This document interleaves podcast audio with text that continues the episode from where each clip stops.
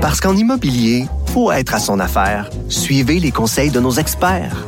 Via Capital, les courtiers immobiliers qu'on aime référer. Bonne écoute. Pendant que votre attention est centrée sur vos urgences du matin, vos réunions d'affaires du midi, votre retour à la maison ou votre emploi du soir, celle de Desjardins Entreprises est centrée sur plus de 400 000 entreprises à toute heure du jour. Grâce à notre connaissance des secteurs d'activité et à notre accompagnement spécialisé, nous aidons les entrepreneurs à relever chaque défi pour qu'ils puissent rester centrés sur ce qui compte, le développement de leur entreprise. Les rencontres de l'heure. Chaque heure, une nouvelle rencontre. Nouvelle rencontre. Les rencontres de l'heure. À la fin de chaque rencontre, soyez assurés que le vainqueur, ce sera vous. Cube Radio. Une radio pas comme les autres. Dominique Gagnon est président de Connect Go. Salut Dominique.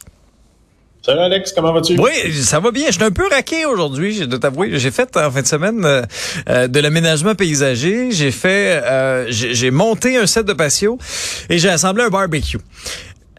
On se fait vieux, hein? Ah, c'est là qu'on...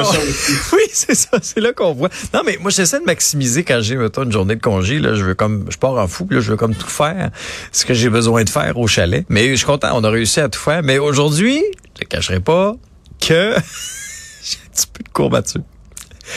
Eh bien, au moins, t'as pas un métier trop physique. C'est quand même pas si mal. Non, non, non, non. Moi, je fais juste parler. Non, c'est ça, c'est pas si pire. Il faut pas se plaindre. Euh, Aujourd'hui, cours 101 sur le capital de risque. Intéressant, ça. Euh, est-ce que, est-ce que toi, des fois, euh, tu, tu, tu, hésites un peu, par exemple, avant de faire des investissements comme ça? Euh, quelle est la proportion, par exemple? Euh, est-ce que tu en prends, est-ce que tu en laisses aussi quand, quand par exemple, euh, tu as des gens qui te conseillent ou qui, qui, qui vraiment qui disent, ah oui, tu devrais absolument investir là-dedans? C'est une bonne affaire. Oui, ben le capital de risque, quand c'est connu et méconnu, puis c'est important pour moi d'en parler parce que je pense que c'est aussi une des raisons de la dégringolade actuellement de plein d'entreprises. Encore la semaine dernière, là, il y avait Outsuit, une grosse compagnie canadienne, qui a mis 30% des gens à pied. Euh, on s'entend 30% d'une compagnie qui a peut-être 1000 salariés. Ah c'est quand même énorme de ce côté-là. Je, euh, je, fais partie de ce qu'on appelle les, les capitales risqueurs. Donc, c'est quoi le capital de risque? Ce n'est pas d'investir en bourse pour être très, très clair, faire mhm. du capital de risque, c'est d'acheter des actions dans des entreprises privées. Euh, il faut évidemment, au niveau de la régulation, avoir certaines, euh, certains critères. Donc, euh, être quelqu'un qui a réussi à avoir un certain de patrimoine économique pour être capable de faire ça. Mais souvent, ce qu'on oublie dans le capital de risque, c'est qu'il y a le mot risque. Hein, durant un petit peu avant, durant la pandémie, puis avant la pandémie, de plus en plus de gens levaient énormément de fonds facilement, mais il y a le mot risque et juste pour te donner une grandeur d'idée, quand on regarde les statistiques aujourd'hui, un capital risqueur moyen va perdre 100 de son argent 7 fois sur 10. 7 fois sur 10? OK. 100 Donc, je ne vais pas retrouver mes billes. Généralement, 2 fois sur 10 va faire un rendement intéressant, qu'on parle de 3 à 5 fois son investissement. Donc, on parle pas de rendement boursier de 6-8 hmm. On parle de rendement beaucoup plus important, donc 2, 3, 4 fois ta mise et généralement vont rentabiliser leurs 10 investissements avec un investissement maximum 2 sur lequel on vise comme capital risqueur à faire ce qu'on appelle le 10 donc le 10 fois notre investissement. Donc quand un investisseur demain met de l'argent chez Connect Go, exemple petit scoop, demain on va annoncer chez Connect Go une ronde de financement de 17 millions de dollars. Donc 17 millions qui rentrent dans la compagnie. Ça, ça veut dire que mes investisseurs prévoient qu'on leur redonne 170 millions de dollars entre 5 et 8 ans. Donc, on s'entend, c'est massif. En ben 17, ils aimeraient retrouver 170 parce que c'est comme ça qu'ils vont réussir à rentabiliser les 7 pertes. Donc, ils investissent dans 10 entreprises dans lesquelles, au départ, ils pensent que les 10 pourraient réussir à leur ramener 10 fois leur investissement. Mais en finalité, il y en a une S'ils sont chanceux de deux, on voit certains fonds qui ont eu ça, qui vont réussir à leur donner un grand retour et souvent devenir ce qu'on appelle dans notre jargon une licorne. Donc une entreprise qui va valoir plus d'un milliard de dollars à la bourse. Dans ce cas-ci, mais le fait d'avoir ces attentes-là, là, toi comme comme gestionnaire, comme euh, est-ce que est-ce que ça te fait une pression supplémentaire sur les épaules? Euh, Comment tu vis ça? C'est une pression énorme. La réalité hein, avec capital de risque, je dis toujours, c'est un petit peu comme avoir un fusil derrière la tête mm. et de se faire dire cours vite, vite, vite. On se rappelle tous de l'histoire de Steve Jobs. qui s'est fait mettre dehors de sa propre entreprise Mhm. par des capitales risqueurs qui voyaient plus le rendement. Ouais. On peut penser à d'autres dans lesquels c'était plus raisonnable. Tu sais, WeWork, euh, Andy Newman, justement, dont les investisseurs ont fini par se rendre compte que c'était pas très, très sensé sa façon de penser, qu'ils Mhm. l'ont mis dehors. Donc, vient avec le capital de risque une pression, des attentes de rendement. Et il faut faire attention parce que souvent, j'ai vu des startups dans lesquelles, moi, je parle de 17 millions, mais la plupart des startups vont lever 1 à 3 millions. Euh, ils oublient qu'ils ne devraient pas non plus toujours écouter leurs investisseurs. Parce que définitivement, c'est important de se questionner sur ce que l'autre veut vraiment. Donc, comme je t'expliquais tout à l'heure, Alex, un investisseur, ce qu'il veut, c'est un rendement très, très important parce qu'il sait qu'il va perdre souvent et qu'il en a besoin. Donc, l'investisseur pousse aujourd'hui, souvent les compagnies, à croître très, très, très rapidement. Ouais. Il y a une pression de la croissance parce que s'il a mis un million puis il veut retrouver 10 millions, ben vous avez besoin de doubler votre chiffre d'affaires à chaque année. Vous avez besoin d'aller très vite pour lui donner le potentiel d'avoir ça.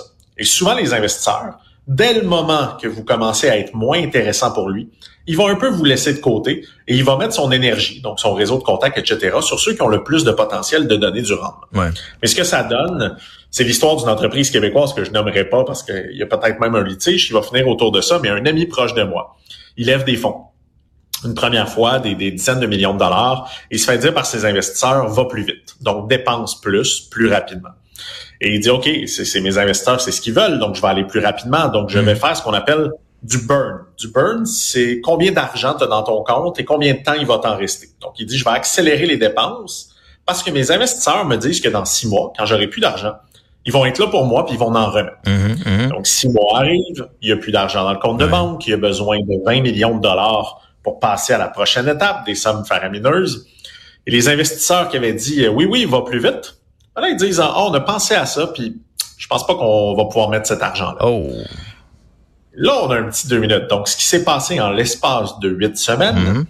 Ben, il dit, ouais, mais j'ai besoin de cet argent-là. J'en ai plus disponible. Les investisseurs disent, OK, voici nos conditions. On veut prendre le contrôle du conseil d'administration. Toi et ton associé, vous allez devoir quitter. On va reprendre la compagnie. Wow. Donc, en l'espace, cette compagnie-là là, valait un peu plus de 50 millions de dollars à ce moment-là. Et en l'espace de quatre semaines, il s'est fait mettre dehors de sa propre entreprise. Il a tout perdu parce qu'à la fin, les investisseurs ont vendu euh, la compagnie pour récupérer leur pays, donc pour Mhm. minimiser leurs pertes. Mais la compagnie allait très bien, avait une forte croissance. Le problème, c'est qu'il a pensé aux investisseurs avant de penser à lui, puis avant de penser au risque de prendre ces décisions-là. Donc, il faut faire attention parce que les investisseurs n'ont pas toujours les mêmes attentes Mhm. ou les mêmes objectifs que le fondateur. Ouais, puis ça c'est le danger qui, qui vous guette ça, le gardes-tu toujours en tête? Ben, je le garde toujours en Ouais. tête. Euh, avec la ronde de financement qu'on vient de faire, j'ai énormément réfléchi. Mhm. Est-ce que je la veux? C'est quoi les conditions? Euh, la bonne chose en, en levée de fonds, qu'on appelle en capital de risque, c'est de jamais demander de l'argent quand on a besoin. Donc, nous, par exemple, avec ces sommes-là, les coffres vont être pleins et on en met même une bonne partie de côté dans un coffre qu'on touchera pas. Même Mhm. si l'investisseur aimerait ça qu'on l'utilise parce que ça va lui donner plus de rendement, non. J'ai appris une chose en affaires, c'est que quand il pleut, les gens ferment le parapluie et quand il fait soleil, les gens t'offrent le parapluie dans le milieu du financement.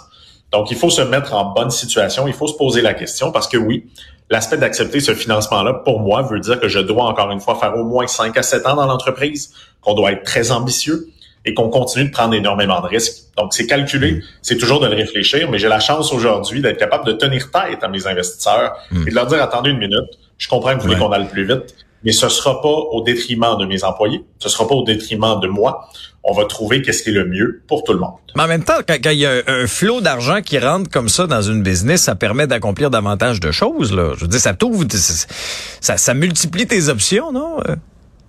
Ben oui et non. En Ah. fait, ça multiplie tes Ok. options. Mais il faut faire attention parce que beaucoup de gens voient cet argent-là arriver et deviennent ce que j'appelle un peu trop gras dans le milieu des affaires. Donc, on voit beaucoup de startups hein, qui ont, qui ont euh, WeWork est le meilleur exemple, là, Mhm. ont pris des, des dizaines, des centaines de millions de dollars, se sont mis à embaucher des baristas, se sont mis à embaucher beaucoup trop de gens sans réfléchir nécessairement pourquoi ils les embauchent. Mais là, toi, y est-tu Ça bon ton café ou ben? Il est bon, mais c'est une machine que les gens cliquent dessus. Il est excellent. Les développeurs font plus vite avec du bon café, mais la réalité, j'ai pas de barista au bureau. Non. Je l'ai fait dans ces erreurs-là. Dans mon ancienne entreprise, j'avais un bar avec une machine à slush. Ah ouais. J'ai fait ça comme beaucoup d'entrepreneurs qui disent Wow, OK, on va, on va avoir du plaisir. Mm. La réalité, c'est qu'il faut faire attention avec cet argent-là. Et moi, je dis qu'il faut respecter l'argent. 17 millions, ça semble faramineux, mais il y a des entreprises qui sont capables de dépenser ça en un an ou deux ans en faisant des investissements euh, importants. Nous, on fait un projet en intelligence artificielle qu'on s'est parlé, euh, moi et toi, dernièrement. On va mettre 3 millions juste sur ce projet-là. Fait que ça va vite. Il faut faire attention à ces sommes-là. Il faut les réfléchir. Mais oui, nous, on a l'ambition d'être une entreprise de plus de 100 millions de dollars dans les trois prochaines années. Ça vient avec nécessairement des embauches massifs.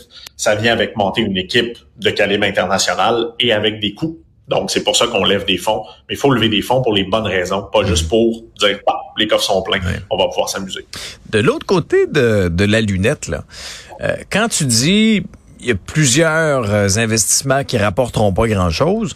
C'est pas c'est pas pour tout le monde là non plus des investissements euh, à capitaux à risque comme ça euh, parce que faut, faut quand même que tu aies les, les reins solides là.